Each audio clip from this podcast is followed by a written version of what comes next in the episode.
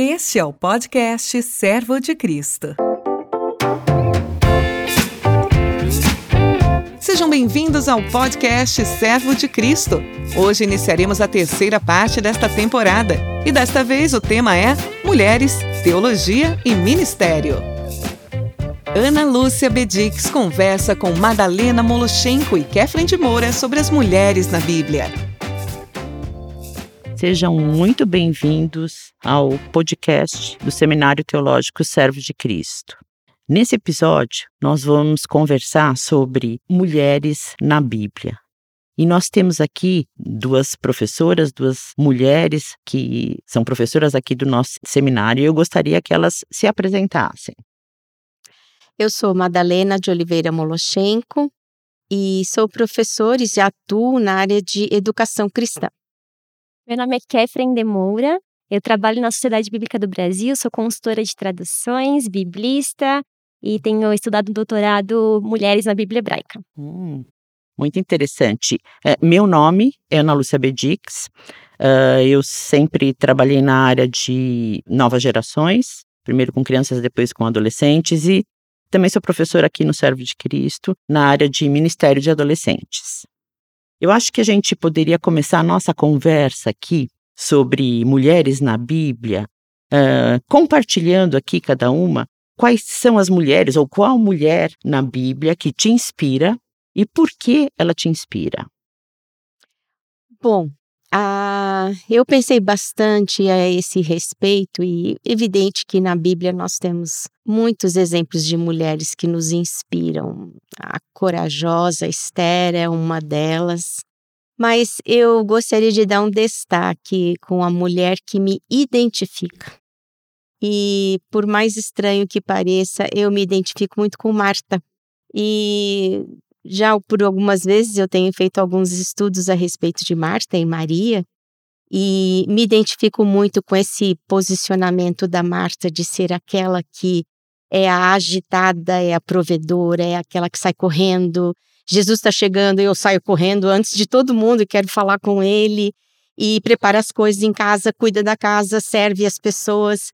Então eu me identifico muito com Marta e a maneira como ela e os seus irmãos, né, Maria e Lázaro, amavam a Jesus e estiveram sempre ao lado de Jesus e Jesus ao lado deles, né? Então essa história me inspira muito, não só como irmãos ali, né, na, ao lado de Jesus, mas a maneira como eu me identifico com Marta. Eu gosto muito de ler a respeito da Marta, muito pouquinho tem na Bíblia a respeito Sim. dela. Uhum. Mas eu me identifico muito com Marta e admiro também a devoção dela ao Senhor Jesus. Certo. É, eu amei já, sabe? Preciso dizer que eu amei, porque realmente, assim, você falou, ah, surpreendentemente Marta, né? Porque talvez não seja uma personagem que as pessoas deem tanta atenção e importância, mas que incrível realmente, né? A postura, o coração, estar perto de Jesus. É, para mim, há tantas mulheres que a gente pode identificar como mulheres inspiradoras na Bíblia, sobretudo porque a Bíblia ela não idealiza as mulheres, né? Ela apresenta, aliás, não, não idealiza o ser humano. Ela uhum. nos apresenta personagens, pessoas, seres humanos como nós, com defeitos, com qualidades, com coisas admiráveis, com coisas que a gente olha e fala, puxa vida, por quê, né? É, agir dessa maneira. Então, é gostoso, é, realmente é possível a gente se identificar. Eu fico pensando nas matriarcas, né? O quanto elas são incríveis não porque elas geraram os heróis da Bíblia, os homens, mas porque foram pessoas, sentiram, sofreram, viveram, tomaram decisões. Matriarcas estéreis, né? Como a esterilidade é um tema importante na Bíblia uhum. e como a gente consegue se identificar com isso. Com a, com a provisão que vem de Deus, que vem do sobrenatural, que não vem da experiência humana, né? Filhas, mães, servas, mulheres trabalhadoras, mulheres que edificaram o templo, mulheres que saíam para dançar quando o povo se alegrava. É, então, não sei, acho, que há muitas mulheres, e talvez um, um outro destaque para uma mulher que foi muito mal in, interpretada e entendida ao longo da história, e que talvez tenha levado uma fama injusta, eu acho que Eva, né, a mãe uhum. de todos os viventes. Uhum. É uma mulher pulsante, apaixonada, desejosa de conhecer, de aprender, Eu acho que é uma personagem que carece de mais estudos aí, de um pouco mais de interpretação. Certo, bem, bem interessante. E, e para mim, eu já. Uma mulher que realmente me inspira, né? Uma mulher que estava nos holofotes, não estava assim então nos bastidores. Uh, mas é muito, para mim, surpreendente quando eu leio sobre essa mulher, que é Débora, porque ela recebeu um chamado de Deus para assumir essa função como juíza de uma nação. E o que mais me admira em Débora é a obediência dela ao Senhor, é a coragem. Porque pelo menos nos relatos bíblicos, a gente não vê dizendo assim, ah, a Débora pediu mais um teste para o Senhor para ver, será que é isso mesmo? Né? Será que o Senhor está certo? Uh, como a gente vê, por exemplo, o Gideão, né, que também foi chamado para ser juiz, pede esse teste, pede aquele outro. Uh, e Débora, ela encara, né? Ela, ela tem a coragem, ela tem a disposição para servir, e eu me identifico também com ela, não por causa dos holofotes, mas porque quando eu recebi meu chamado, a primeira coisa que eu fiz foi virar para Deus e dizer assim, né? Uh, o senhor tem certeza? É isso mesmo? Sou eu? Né? Será que o senhor não errou? No, no livro da. Não sei se vocês conhecem, um livro que foi traduzido erroneamente para o português, né? Da Nancy Beach, Uh, o livro é Chamadas para Liderar, ele foi traduzido erroneamente, As Mulheres Lideram Melhor. Ela fala, uh, ela tem um capítulo inteiro dedicado a conversar com as mulheres sobre o chamado. E de quando você é chamada para servir ao Senhor, você não é um erro de Deus, aquilo não foi um erro de Deus, não é um engano. Né? Então, eu gostaria realmente de ter a coragem, né, de Débora para responder assim: tão prontamente, aceitar um desafio imenso como ela aceitou. E quantas mulheres, né, é, lidam com essa sensação de será que é para mim? Será que esse é o meu espaço? Será que uhum. esse é o meu chamado? Será que eu não entendi errado a voz de Deus? Uhum. Essa síndrome do impostor, né? Será Sim. que eu tô fazendo certo? Será que eu não vou ser um fracasso? E eu acho que isso, isso é uma característica muito feminina, né? De, claro, histórica, cultural, contextual, mas tem a ver com essa questão de que quando a gente é chamada, parece que não é pra gente, né? Uhum. Há essa uhum. dúvida. Uhum. Não por falta de fidelidade ou de fé, mas a gente se questiona: será que realmente sou eu que Deus está chamando, né? Quando eu senti meu chamado, eu falei: ok, tudo bem, Deus, mas sozinha não, tá? sozinha não. E realmente Deus tem me dado o companheiro de ministério. Então, a gente sempre tem essas nossas barganhas com Deus para saber o que, que é, o que não é, se é fato mesmo, mas Deus vai usando e trabalhando na vida da gente. Agora, quando a gente olha, né, para como as mulheres eram tratadas, como ela, elas eram vistas nos tempos bíblicos, e quando Jesus chega e começa a tratá-las de uma outra forma, uh, como é que a gente pode mostrar esse contraste, né, da maneira como Jesus tratava as mulheres e de como elas eram vistas naquele contexto cultural e histórico. É, eu acho que Jesus inovou muitas coisas, né? Ele inovou não só com as mulheres, mas com tantos outros que eram pessoas vistas preconceituosamente, né, na sociedade de então uh, principalmente aqueles que estavam fora do universo judaico. Uh, e eu, eu sinto que nesse, nesse quesito ele foi inovador em todas as coisas. Ele foi inovador também na maneira de ensinar, uhum. né? Que ele não ensinava fechado nas quatro paredes de uma uhum. sinagoga ou do templo, e ele ensinava em todo lugar, em todo espaço, com todas as coisas que estavam ao redor dele, com tudo que acontecia no dia a dia da vida do povo, né? Então, quando ele olha para as mulheres, eu acho que ele inclui também esse tratamento uhum. para com ali, para com o feminino, vamos dizer assim, né? Da mesma forma como ele inovou com tantas outras coisas. E eu vejo ali realmente alguns milagres acontecendo, uh, milagres de cura e outros milagres. E o relato bíblico traz muito a presença da mulher, nestas, uhum. nessas horas, nesses relacionamentos com Jesus. Agora, é muito interessante, ainda hoje de manhã eu falei com meu marido, quando eu estava aqui conversando com ele sobre esse nosso encontro, e eu falei, engraçado que não tem nenhuma história de endemoniadas, né? Os relatos endemoniados são só masculinos. Mas é interessante como que uh, o próprio relato bíblico trata das mulheres com os problemas das mulheres, né? Sim. Adultério, fluxo de sangue, Sim. a mãe, a menina que morre Uhum. e ele ressuscita. Então, ele se volta para o universo feminino, fazendo com que realmente esse tratamento fosse um tratamento dado à mulher e a todos aqueles outros que Uhum. eram pessoas discriminadas, então, socialmente. Sim. Acho super importante esse, esse contraste, porque a sociedade ou o contexto de que Jesus vem, é, historicamente que a Bíblia apresenta nas narrativas, era um contexto que não privilegiava a mulher de forma nenhuma.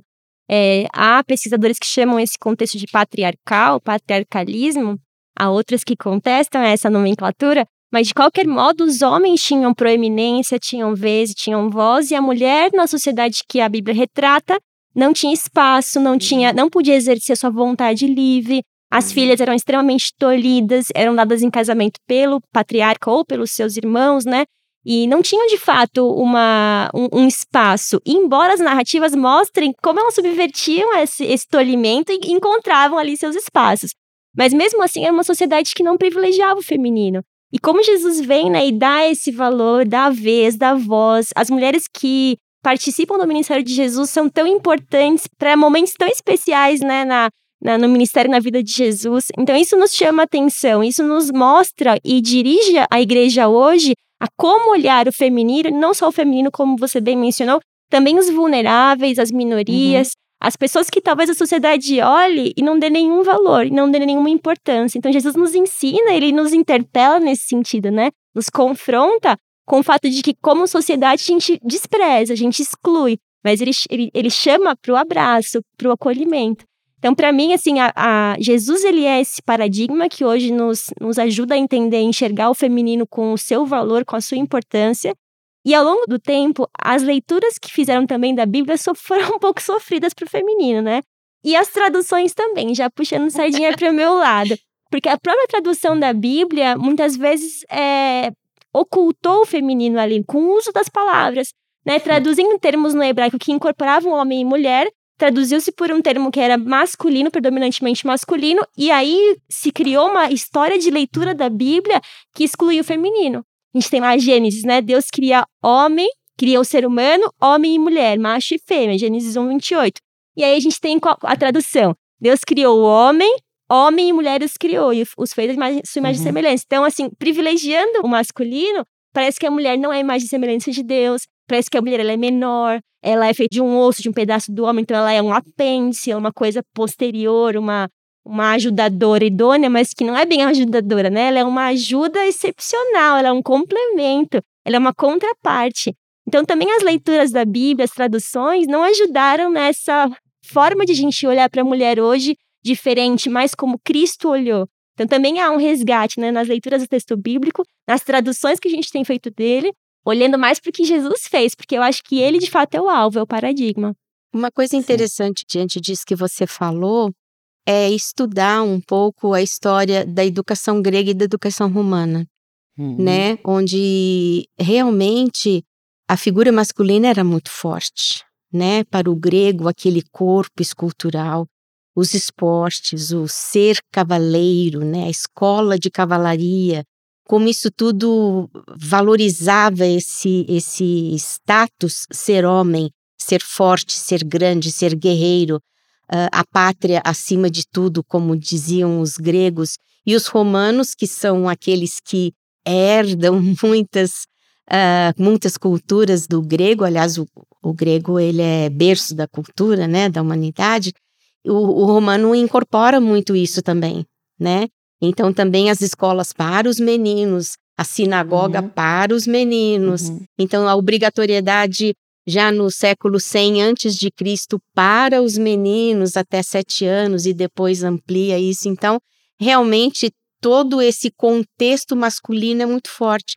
Agora eu não sei, eu sou muito leiga nessa questão das traduções, mas talvez seja exatamente por causa disso, porque esse mundo greco-romano um mundo muito forte, muito forte, uhum. trazendo para dentro ali do povo judeu, ali tá dentro do povo de Israel, ali, né, dentro daquela cultura, daquela uh, daquelas conquistas romanas que foram se agregando ali ao redor do mundo inteiro, né? Porque o Império Romano foi muito extenso. Sim.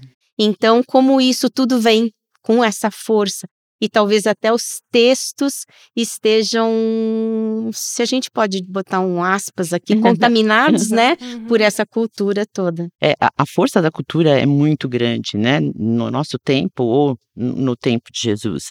E, e é surpreendente, você falou de Jesus ensinando, né? Como ele inovou a, a ma- forma de ensinar. E ele vai ensinar mulheres. Numa época em que os, principalmente a gente vê alguns escritos rabínicos, né? De que era assim, ah, nossa, não é uma coisa muito ah, boa, não é uma, é uma perda de tempo ensinar mulheres. Você estava falando de Marta, né? E Jesus lá com Maria, Maria senta aos pés dele para ouvir. Exato. Então, é- esse acesso, né, que ele deu às mulheres para o ensino, para aprendizagem, né, para ouvir a palavra, ah, foi uma coisa tremendamente inovadora. E também na, na própria história da igreja primitiva, né? O papel das mulheres ali foi muito forte Sim, nessa expansão.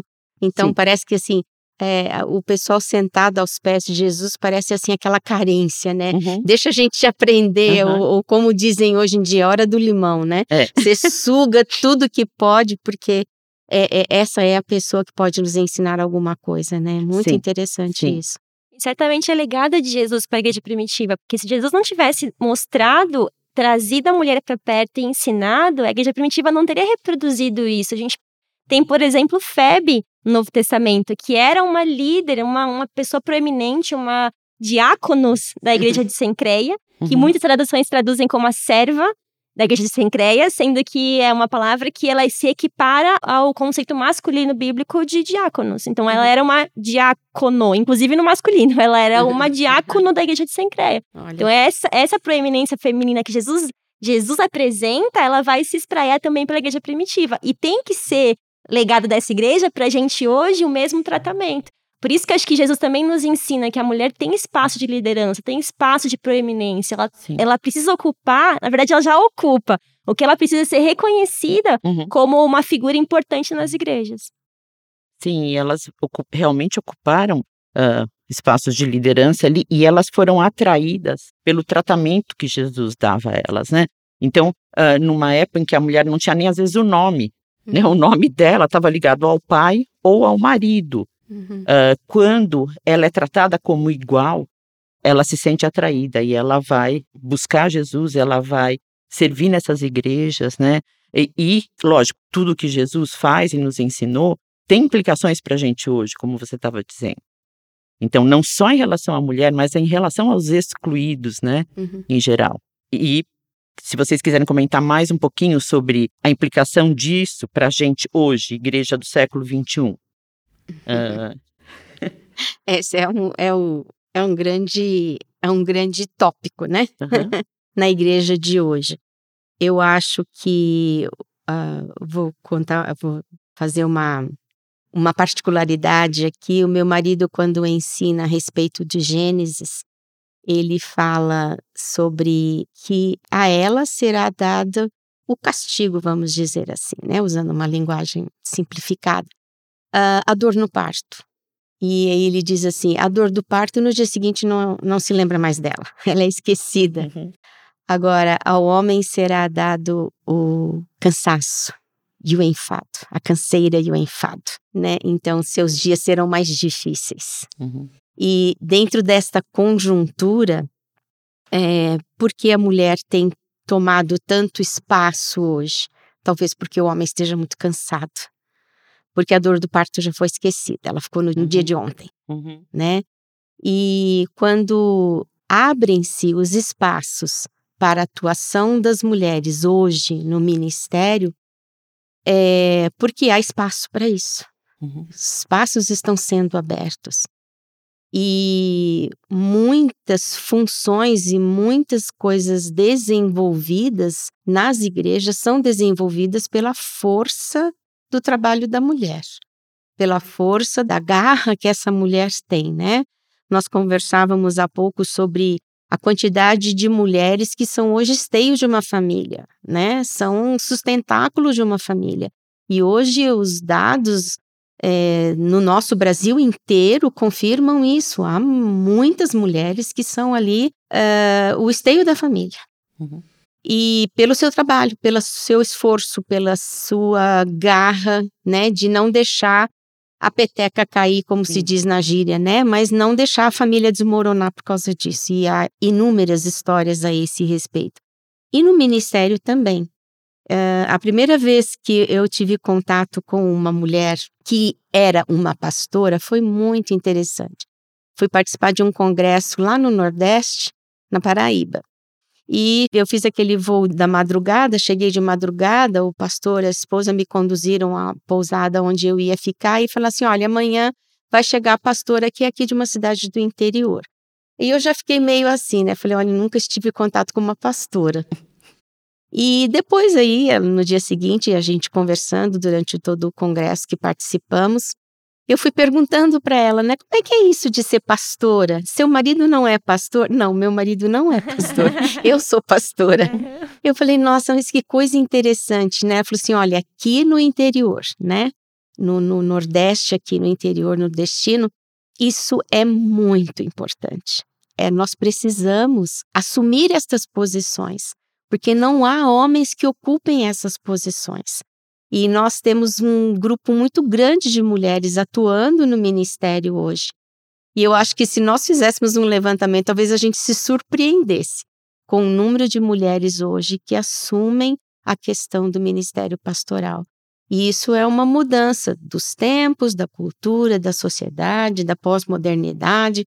Pode dar o tempo histórico que quiser, mas a mulher sempre realmente é aquela que demonstra mesmo ser muito forte. Uhum. Tem até uma música boa do Erasmo Carlos sobre isso, né? Ah, Dizem ah, que a mulher é. é sexo frágil, isso é uma grande mentira, diz ele na música. Eu vou fazer uma provocaçãozinha aqui para vocês.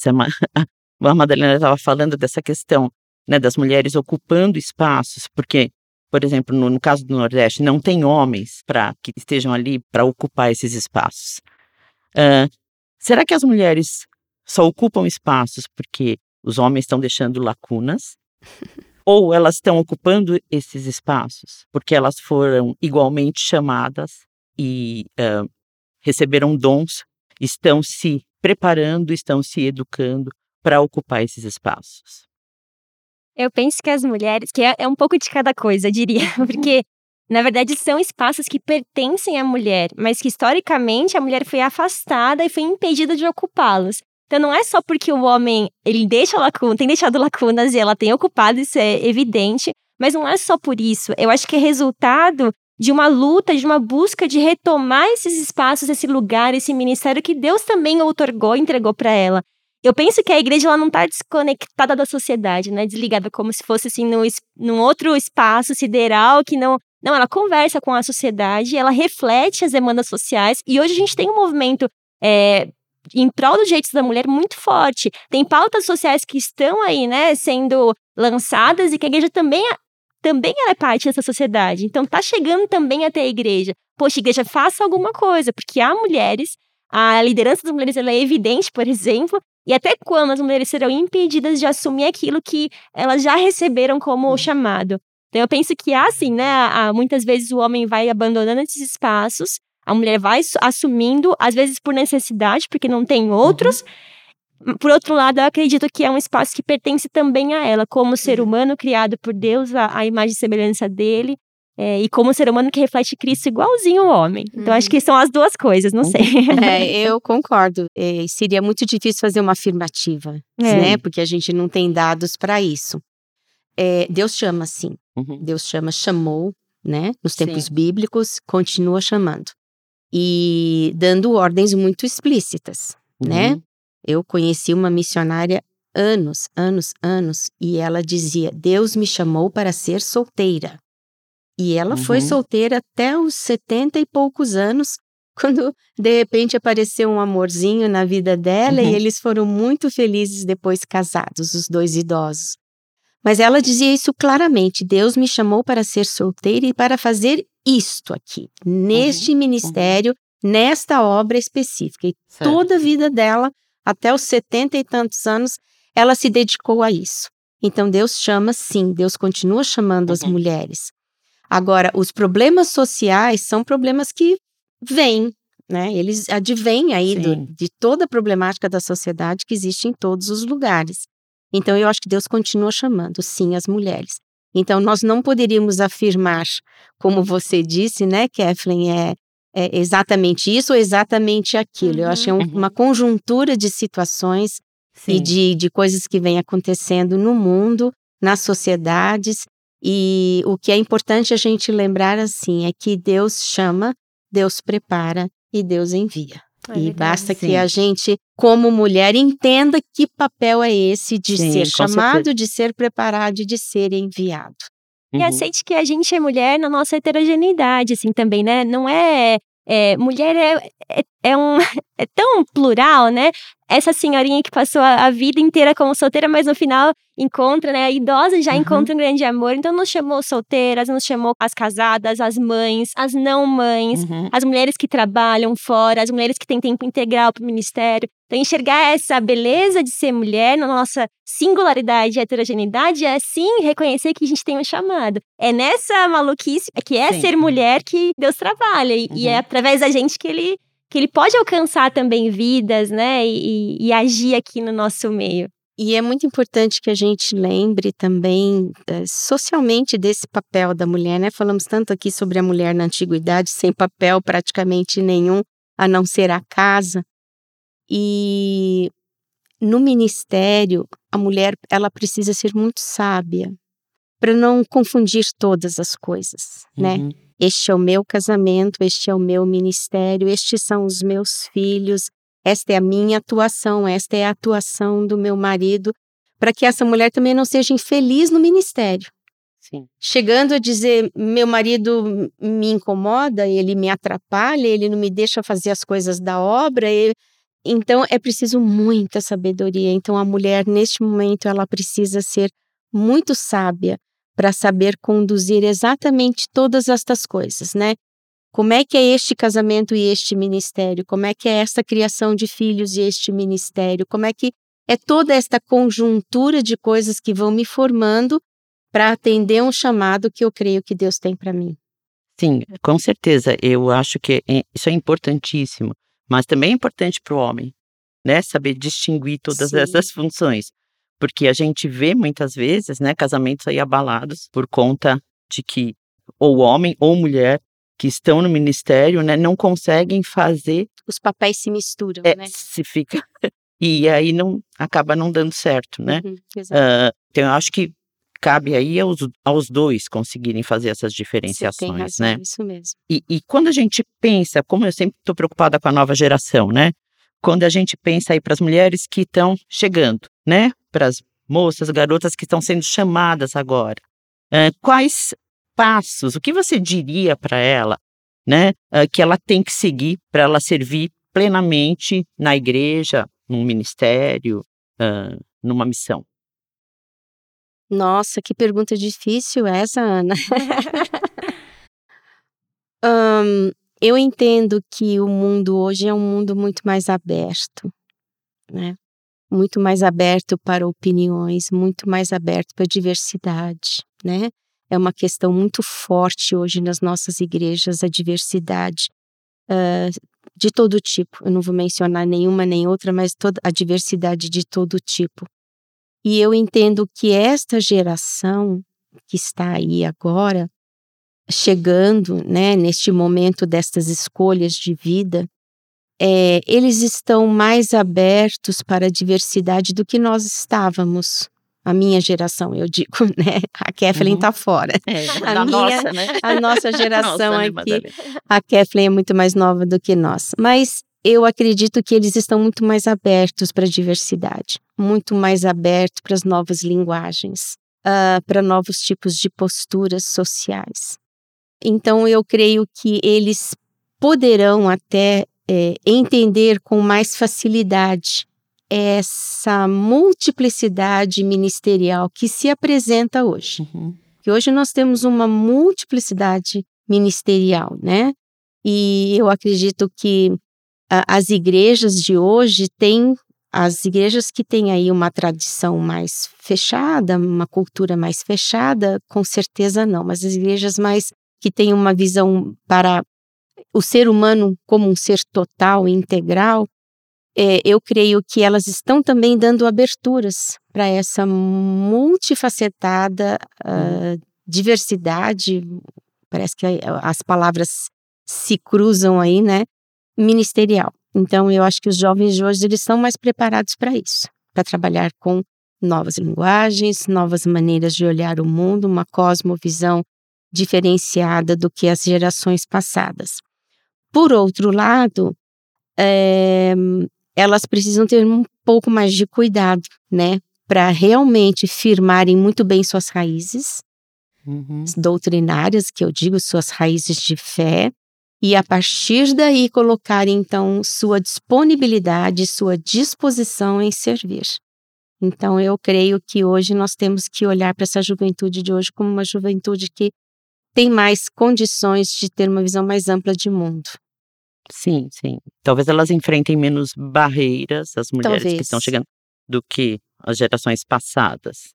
Talvez né? elas trabalham com um pouco mais de flexibilidade, uhum. né? infelizmente nós temos ah, será que eu posso dizer infelizmente, mas uh, vamos voltar aí para Balma, né, para o mundo líquido, para as coisas que se diluem nas mãos da gente e vão indo embora.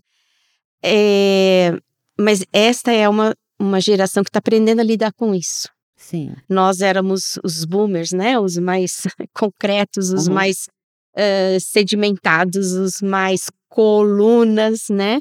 E essa juventude de hoje sabe trabalhar mais com essa voluptabilidade, não sei se é uma palavra que existe, uh, desse, desse movimento aí da pós-modernidade. Tanto é que você vê hoje, né, jovens que permanecem num emprego por 5, 6, 7 anos, está ficando muito tempo já.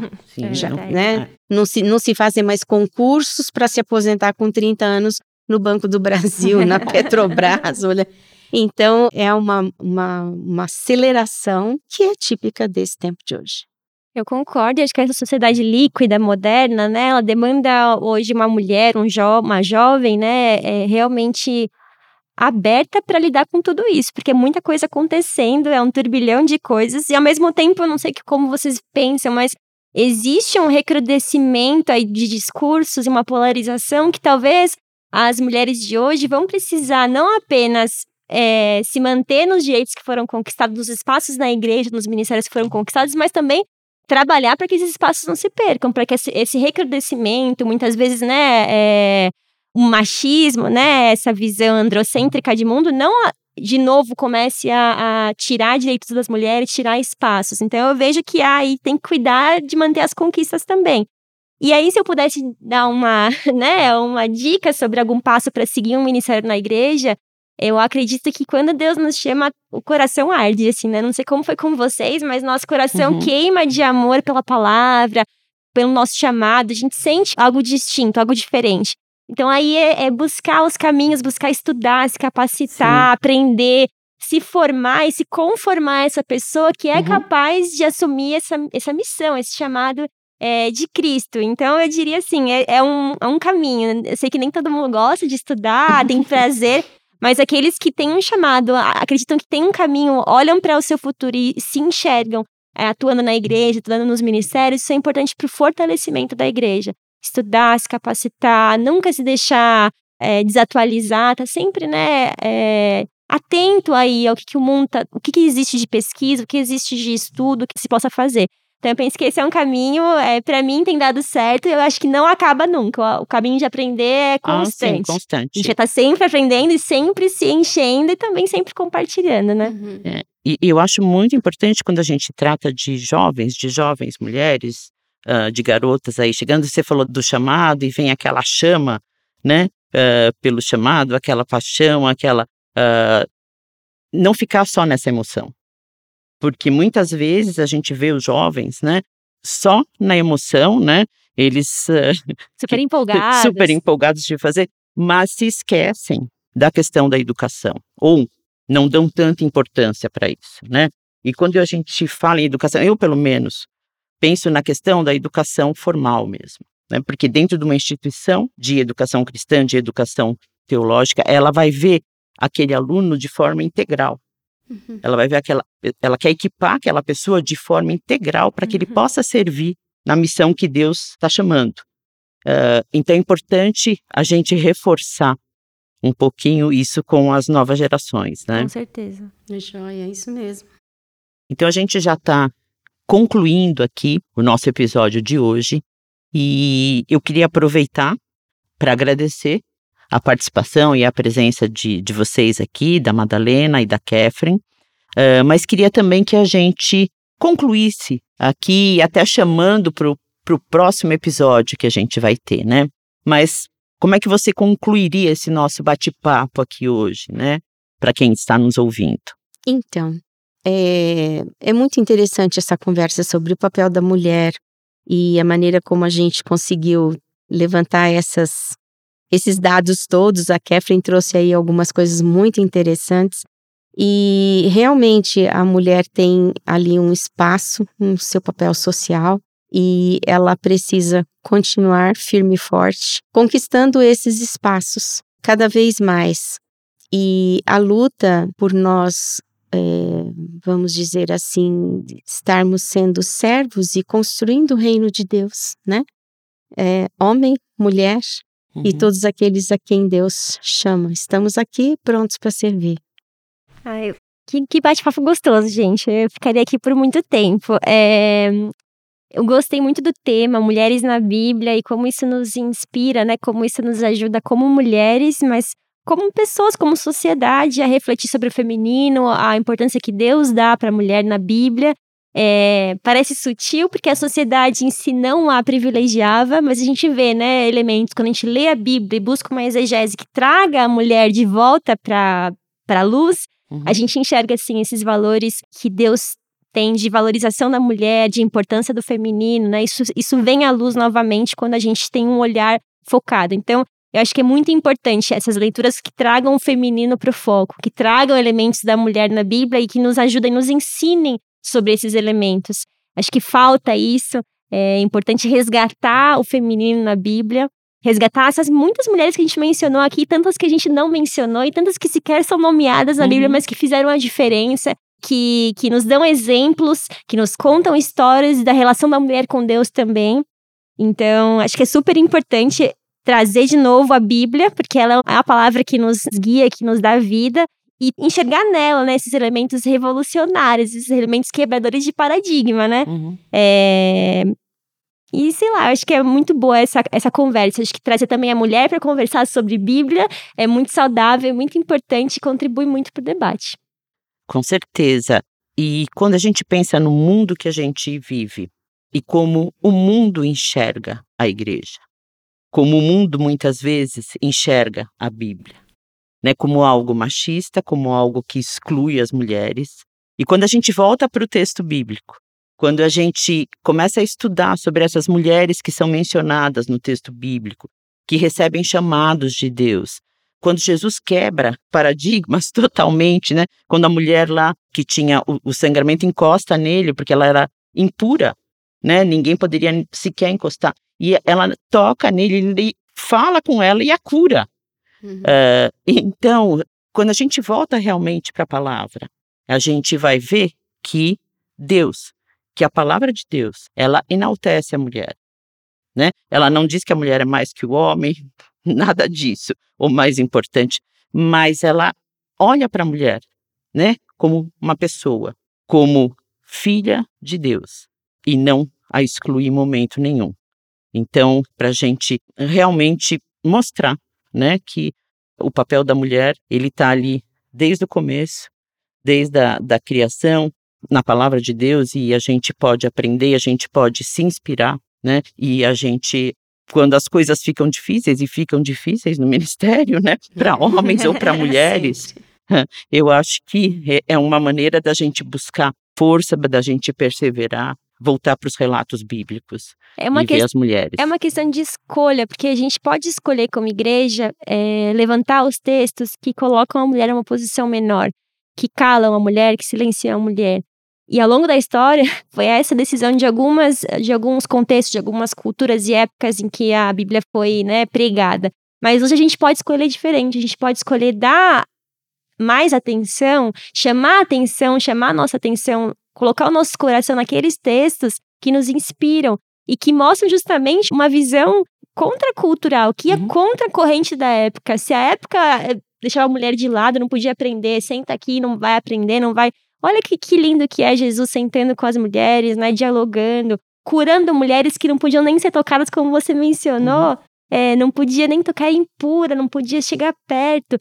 Eu lembrei daquela mulher que ficou 18 anos encurvada e que andava com dificuldade e que, sabe, eu fico imaginando como que é você andar totalmente encurvado, só enxergando pés, a humilhação, a falta de dignidade. Então, a cura de Jesus, inclusive, devolve para a mulher o seu, a sua dignidade, uhum. o seu espaço na sociedade, poder se encontrar com quem você ama, poder. De... Então, assim, é, é lindo e, e, e saber que a Bíblia tem disso. A Bíblia não é um livro, obviamente, não é um livro contemporâneo. Não tá lá tudo que a gente gostaria que estivesse sobre todos os assuntos do universo. Não, é um, é um livro que tem um contexto, que nasceu num momento histórico, que foi escrita por pessoas num determinado momento, numa determinada língua, inclusive. Então a gente não pode exigir tanto assim, né? Exigir dela seria ser anacrônico. Uhum. Mas há sim na Bíblia elementos e, na verdade, fundamentos. Para além das histórias, das leis, das narrativas, a gente vê valores ali na Bíblia refletidos. Sim. E esses valores, sim, enaltecem a mulher, dão a ela o seu lugar, o seu espaço, a sua voz. E acho que é essa a nossa luta hoje, né, como estudiosas da Bíblia, como biblistas, é buscar trazer à tona esses temas que foram uhum. tão silenciados ao longo da história. Isso mesmo. E para nós continuarmos essa nossa conversa aqui, uh, que a gente, como disse a Catherine, a gente podia ficar aqui horas, né? Eu quero deixar o convite para você que está nos ouvindo para o nosso próximo episódio, que vai falar sobre Ministério Feminino na Educação e na Teologia. Então aguardem aí o nosso próximo episódio e estejam conosco nessa conversa. Muito obrigada. Até lá. Até lá.